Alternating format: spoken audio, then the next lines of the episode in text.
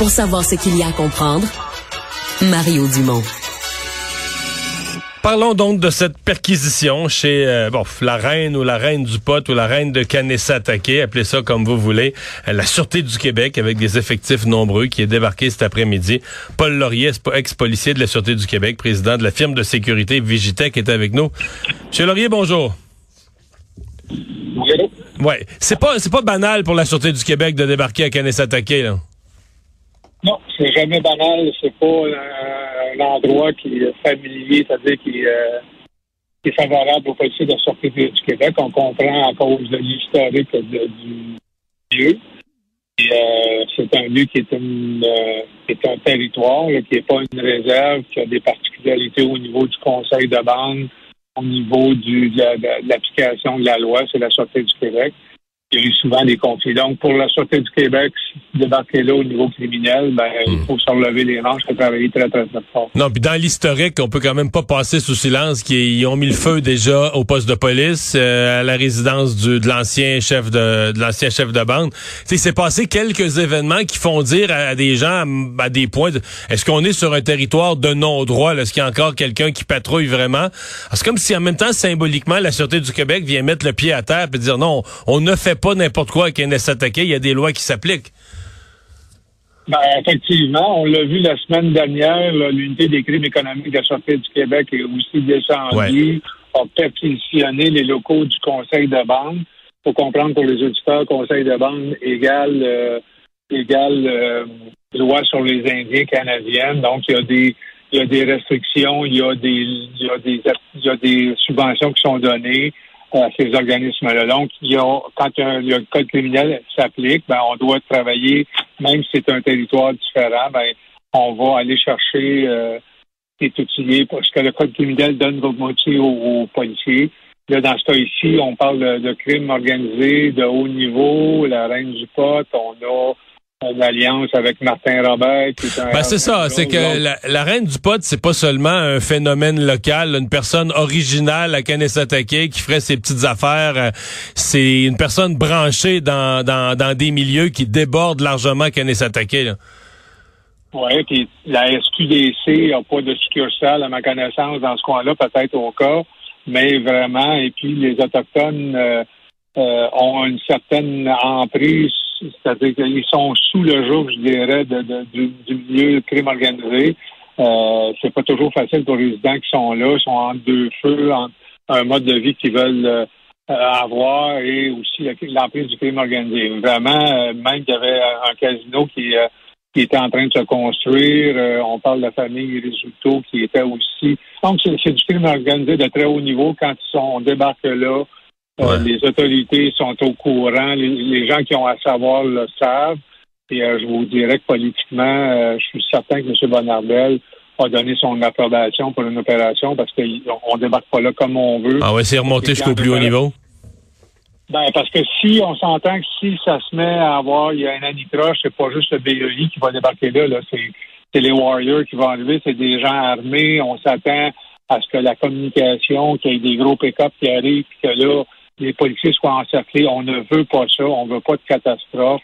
On ne veut pas de pont bloqué. Donc, à haut niveau, les gens sont avisés. La, patronne de la Sûreté du Québec, avec les directeurs au niveau des enquêtes, au niveau des mesures d'urgence, c'est certain que le plan d'opération a été vu, revu, et on a fait plein de scénarios pour voir comment on est, on est capable de, de, de, pallier à des, euh, des imprévus qu'on ne veut pas avoir, mais qui pourraient arriver. Donc, on est dans un territoire qui est difficilement euh, travaillable au niveau. On, pas comme, hmm. on, on peut pas dire que c'est non droit. Par contre, c'est pas c'est pas un droit usuel. Mais justement, justement, si on se place strictement du point de vue, là je parle de membres du crime organisé non autochtones, qui ont rien à voir, qui sont pas du tout de attaqués, qui sont pas du tout liés à ça. Eux, est-ce que c'est pas tentant? Tu sais, tu vois là, tu, travailles au Québec, mettons, ou, sur le territoire du Québec et de l'Ontario, tu fais du banditisme là, mais tu sais qu'il y a un territoire où oh là là, c'est pas facile pour la police y aller. Euh, tu sais, il y a des enjeux de droit. C'est tentant d'installer des bases d'opération là, non? Oui, mais il va falloir que vous soyez accepté dans la communauté. C'est ça. Euh, peut-être d'où l'idée de s'associer avec une personne locale. Oui, puis bon, évidemment, si vous êtes avec Martin Robert, vous êtes à très très haut niveau, c'est c'est une tête dirigeante des Hells Angels. le crime organisé, généralement, là, tout dépendant des souches, si on est moteur, si on est de souche italienne, si on est des Est européens. Il y a plusieurs types de crimes organisés. Vous allez vous ne pouvez pas débarquer là. C'est comme un peu comme les policiers. Vous débarquez pas là, et vous ne mettez pas à vendre des stupéfiants comme vous voulez. Vous allez vous aussi avoir la visite demain matin euh, de, de, de gros pick-up. Des gros pick-up, comprendre que vous n'avez pas là.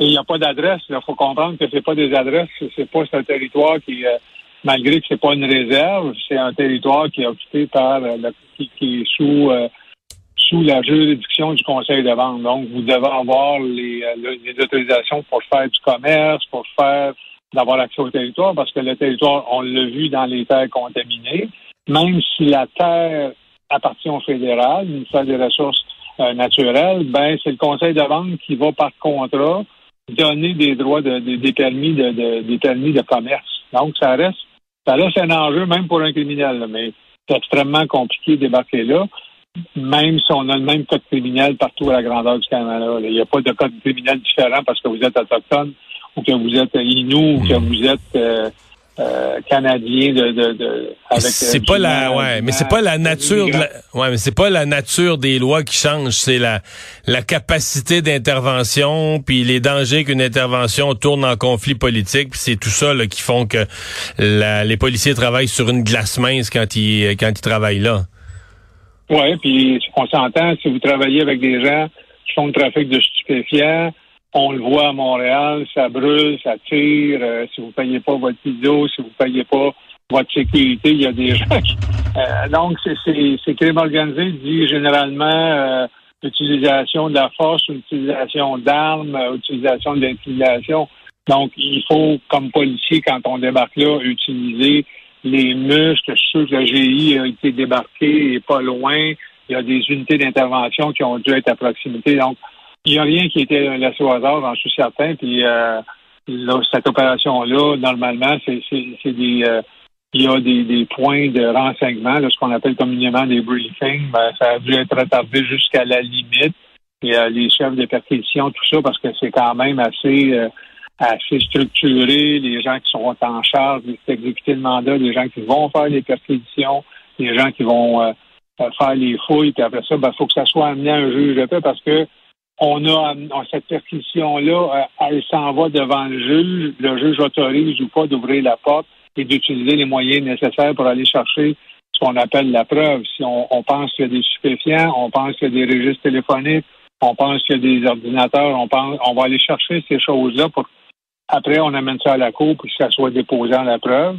Et la perquisition n'est pas nécessairement accusation parce que selon euh, selon la, loi, on a 18 ou 24 mois quand on dépose. Euh, selon Jordan, on a 18 ou 24 mois pour, euh, tout dépendant des, types d'opérations, pour procéder à la mise en accusation et au procès.